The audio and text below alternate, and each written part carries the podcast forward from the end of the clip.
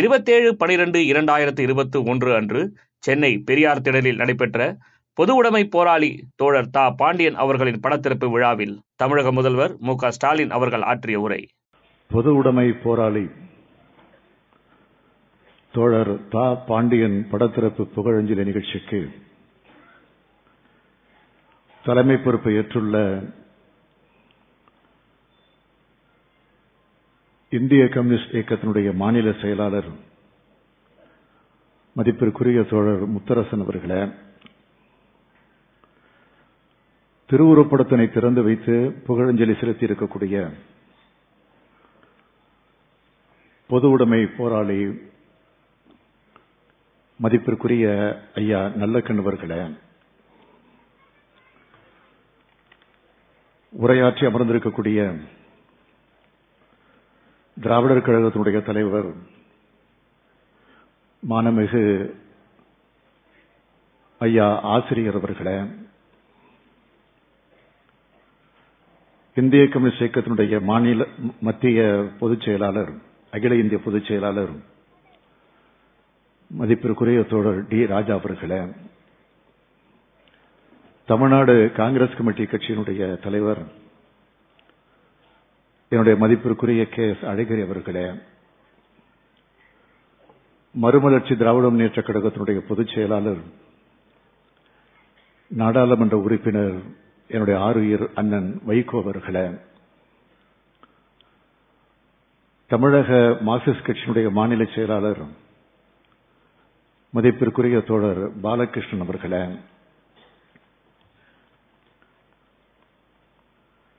விடுதலை சிறுத்தை கட்சியினுடைய தலைவர் எழுச்சி தலைவர் என்னுடைய இனிய சகோதரர் நாடாளுமன்ற உறுப்பினர் திருமாவளவன் அவர்களே, இந்திய யூனியன் முஸ்லீம் கட்சியினுடைய தேசிய தலைவர் பேராசிரியர் ஐயா காதர் மொஹிதீன் அவர்களே, மனிதநேய மக்கள் கட்சியினுடைய தலைவர் சட்டமன்ற உறுப்பினர் பேராசிரியர் ஜவஹர்லால் அவர்களே,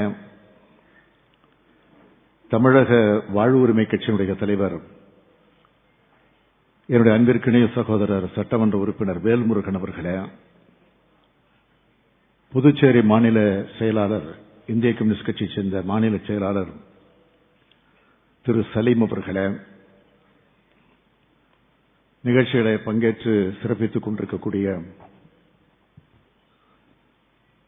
இந்து சமய அறநிலையத்துறையினுடைய அமைச்சர் மாண்புமிகு சேகர்பாபு அவர்களே, பங்கேற்றுள்ள சட்டமன்ற நாடாளுமன்ற முன்னாள் இந்நாள் உறுப்பினர்களே, மதச்சார்பற்ற முற்போக்கு கூட்டணி கட்சிகளை சார்ந்திருக்கக்கூடிய தோழமை கட்சிகளை சார்ந்திருக்கக்கூடிய தோழர்களே, நண்பர்களே, அன்பிற்கிணைய பெரியோர்களே, தாய்மார்களே, தொலைக்காட்சி பத்திரிகை உலக நண்பர்களே, உங்கள் அனைவருக்கும் அன்பான வணக்கம். தோழர் தா பாண்டியன் என்றாலே தலை தாழாத பாண்டியன் என்றுதான் பொருள். எப்போதும் யாருக்கும் எந்த சூழ்நிலையிலும் அஞ்சாத பாண்டியனாகத்தான் அவர் வாழ்ந்திருக்கிறார். இங்கே எல்லோரும் குறிப்பிட்டு சொன்னார்கள். பிப்ரவரி மாதத்தில் கடந்த பிப்ரவரி மாதத்தில் திருச்சியில நடைபெற்ற மன்னிக்க மதுரையில் நடைபெற்ற இந்திய கம்யூனிஸ்ட் கட்சியினுடைய மாநில மாநாடு, அந்த மாநாட்டில தா பாண்டியன் அவர்கள் ஆற்றியிருக்கக்கூடிய உரையை எல்லோரும் தவறாமல் சுட்டிக்காட்டி அந்த மாநாட்டில நானும் பங்கேற்றேன். அந்த மாநாட்டிலே பங்கேற்று நிறைவுரை ஆற்றக்கூடிய வாய்ப்பு எனக்கு கிடைத்தது. அந்த மேடைகளை பேசுகிற போது சோவியத் ஸ்டாலின் இல்லாமல் கம்யூனிஸ்ட தத்துவம் எப்படி இருக்க முடியாதோ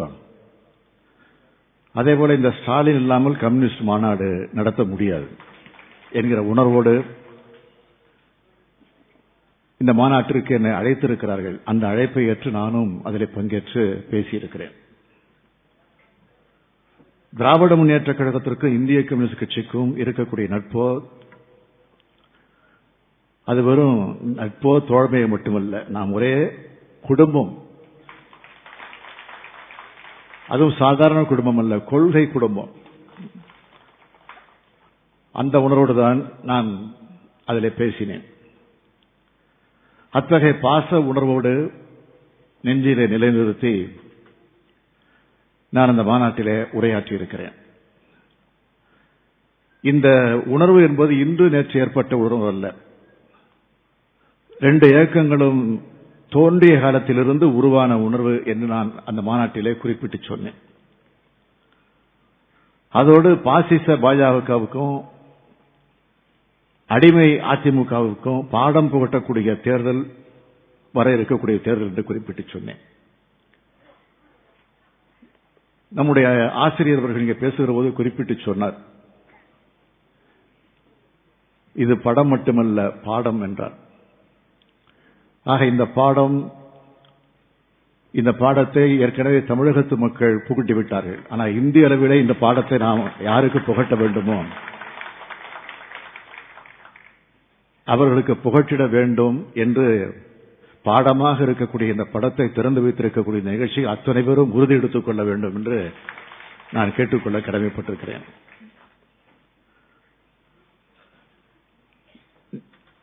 நாம் அந்த மாநாட்டிலே கலந்து கொண்ட போது தாபா பேசினார், தமிழகத்திலே ஒரு ஆட்சி மாற்றம் வரணும், நல்ல காலம் பிறக்கணும், வர இருக்கக்கூடிய தேர்தலிலே வெற்றி பெற வேண்டும் என்றெல்லாம் எடுத்துரைத்தார்.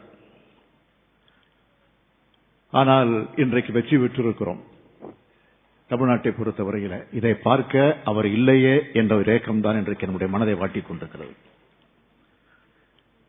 எண்பத்தெட்டு வயதில உடல் நலிவுற்றிருக்கக்கூடிய நேரத்தில் சக்கர நாற்காலியிலே வந்து மதுரையிலே அவர் பேசுகிற போது மதுரை பேசினார் என்று சொல்ல மாட்டேன், கர்ஜித்தார். மதுரையே அலறக்கூடிய அளவுக்கு அவர் பேசினார். சொன்னார், மதுரையில் நான் நின்று பேசியிருக்கிறேன், ஆனால் இப்பொழுது உட்கார்ந்து பேசுகிறேன் என்று அவர் குறிப்பிட்டு சொன்னார். இடுப்பு எலும்பு அவருக்கு பழுதாகி அதனால் உடல் நலிவுற்று இருக்கக்கூடிய நிலையில அவர் பேசினார். என் மண்டை ஒழுங்காகத்தான் ஒத்துழைக்கிறது, நான் சாகும் வர தட்டி எழுப்புவேன், என்னை மட்டுமல்ல என்னுடைய செம்படையையும் எந்த கும்பனாலும் அடக்க முடியாது என்று குறிப்பிட்டு சொன்னார். இந்த வீரமும் தீரமும் தான் தோழர் தா பாண்டியன் அவர்கள்.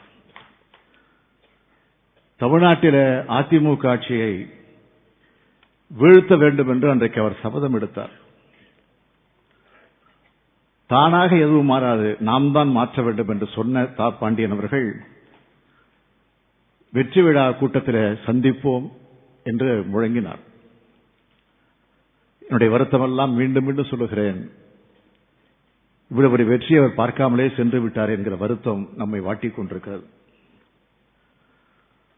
உடல்நலம் பாதிக்கப்பட்டிருந்த நேரத்தில் பொது மருத்துவமனையில் அவர் அனுமதிக்கப்பட்டிருந்த போது நான் பல முறை அவரை போய் நேரடியாக நான் சந்தித்தேன். அவர் தன்னுடைய உடல்நலத்தை பற்றி நாங்கள் விசாரித்துக் கொண்டிருப்போம், ஆனால் அதை பற்றியெல்லாம் அவருக்கு பதில் சொல்ல மாட்டார். அரசியலை பேசுவார், நாட்டு நிலைமை பற்றி பேசுவார், மத்தியில் இருக்கக்கூடிய நடக்கக்கூடிய ஆட்சியினுடைய கொடுமைகளை பற்றி அவர் எடுத்துச் சொல்லுவார். ஆக அவருடைய அடையாளமே அவருடைய தோளில் இருந்த அந்த சிவப்பு துண்டுதான்.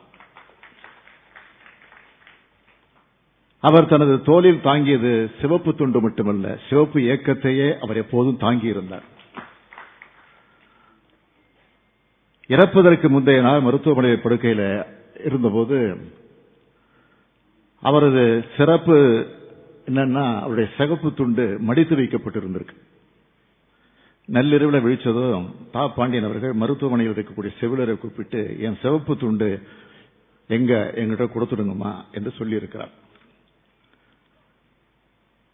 சாகுவர தட்டி எழுப்புவேன் என்று அவர் மதுரை மாநாட்டில் சொன்னார்.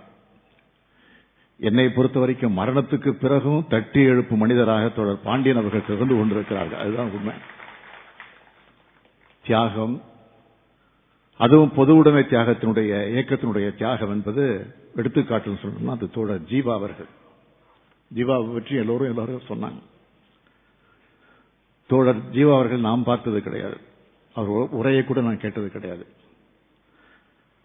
தலைவர் கலைஞர் அவர்கள் அடிக்கடி எங்களிடத்தில் அதை நினைவுபடுத்தி எடுத்து சொல்லுவார். எப்படி பேசுவார் என்பதை கலைஞர் அவர்களே பேசி காட்டுவார் எங்களிடத்தில். அத்தகைய ஜீவா அவர்களால் உருவாக்கப்பட்டு ஜீவாவை போல் தமிழ்நாடு முழுவதும் முழங்கி வந்தவர் தான் நம்முடைய தாபா அவர்கள். தமிழ்நாட்டு மேடைகளை ஆட்சி செய்தவர்கள் என்ற பட்டியலை பார்த்தீங்கன்னா அதில் தோழர் தாப்பாவுடைய பெயர் நிச்சயம் இடம்பெறும். அந்த அளவிற்கு ஒரு சிறந்த பேச்சாளராக மிகப்பெரிய கருத்தியல்களை எளிமையாக பாமர மக்களும் புரிந்து கொள்ளக்கூடிய வகையில் எடுத்துச் சொல்லக்கூடிய ஆற்றலை பெற்றவர்.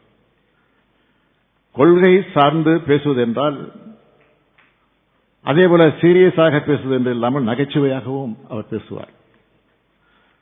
அவர் இன்னொரு தனித்தன்மை என்னன்னு கேட்டால் தலைவர் கலைஞர் அவர்களைப் போல அரசியல் மட்டுமில்லாமல் இலக்கியத்தையும் இணைத்து ரெண்டிலும் பயணித்தவர் நம்முடைய தோழர் தாப்பா அவர்கள். தோழர் ஜீவா அவர்கள் கலை இலக்கிய பெருமன்றம் தொடங்கியப்போ தோழர் தாப்பா அவர்களை பொதுச் செயலாளராக நியமித்தார்கள். அத்தகைய இலக்கிய ஆளுமையும் தோழர் தாப்பா அவர்கள் இருந்திருக்கிறார்கள். அரசியல் மேடைகளைப் போலவே இலக்கிய மேடைகளிலும் வலம் வந்தவர் நம்முடைய தாப்பா அவர்கள். மேடைகளில் பேசுவது போலவும் எழுத்துலகத்திலும் முன்வந்தவர் நம்முடைய தாப்பா அவர்கள். சொந்த கட்சியில் இருக்கக்கூடிய கொள்கை முரண்பாடுகளை அவர் சுட்டிக்காட்டுவதற்கு என்றைக்கும் தயங்கியது கிடையாது. ஜனசக்தி இதழில் சவுக்கடி என்ற தலைப்பில் அவர் எழுதிய கடைசி பக்கம் அனைவராலும் விரும்பி படிக்கப்படக்கூடிய பகுதியாக இருந்திருக்கு. இப்படி நித்தமும் எழுதியும் பேசியும் போராடியும் வாதாடியும் வலம் வந்தவராக நம்முடைய தோழர் தாப்பா அவர்கள் விளங்கியிருக்கிறார்கள். தோழர் தாப்பா அவர்களது படத்திருப்பு புகழஞ்சலி கூட்டத்தை இந்த பெரியார் திரையில் ஏற்பாடு செஞ்சிருப்பது மிக மிக பொருத்தம். இறுதி காலத்தில் அவர் அடிக்கடி பெரியார் திரையில் கூட்டங்களில் தான் அவர் கலந்து கொண்டிருக்கிறார். அதைத்தான் ஆசிரியர் விளங்கி குறிப்பிட்டு சொன்னார். தந்தை பெரியார் அவர்களை பொது உடைமை கட்சி நிறைய விமர்சித்த காலம் ஒன்று உண்டு. அந்த காலத்தில் கூட தந்தை பெரியாரை புகழ்ந்து பேசி வந்தவர் தான் நம்முடைய தோழர் தாப்பா அவர்கள். பெரியாருக்கு தந்தை என்ற பட்டம் ஏன் என்பதற்கு யாரும் சொல்லாத விளக்கத்தை சொன்னவர் நம்முடைய தோழர் தாப்பா அவர்கள். தன் சொத்தையும் தன் குடும்பத்தையும் கழக சொத்தையும் சேர்த்து தாய் தந்தை இல்லாத பிள்ளைகளை தத்தெடுத்து வளர்த்து அந்த பிள்ளைகளுக்கு தன்னுடைய இனிஷியலை கொடுத்து அடையாளம் கொடுத்து படிக்க வைத்து பட்டம் பெற வைத்து அந்த பிள்ளைகளுக்கு திருமணம் செஞ்சு வைக்கக்கூடிய ஒரு மனிதரை தந்தை என்று சொல்லாமல் யாரை தந்தை என்று சொல்வது என்று கேட்டவர் தாப்பா அவர்கள். அதனால்தான் அவருடைய படத்திறப்பு பெரியார் திடலில் நடப்பது பொருத்தமானது என்று நான் குறிப்பிட்டு காட்டியிருக்கிறேன். திராவிட இயக்கமும் பொது உடைமை இயக்கமும் இணைந்து பயணிக்க வேண்டும் என்று தோழர் தாப்பா அவர்கள் வலியுறுத்தி வந்தார்கள். சிந்தனை சிற்பி சிங்காரவேலரும் தந்தை பெரியாரும் தோழர் ஜீவாவும் இணைந்து இணைந்திருந்த காலம் போல உருவாக வேண்டும் என்று அடிக்கடி அவர் குறிப்பிட்டிருக்கிறார்.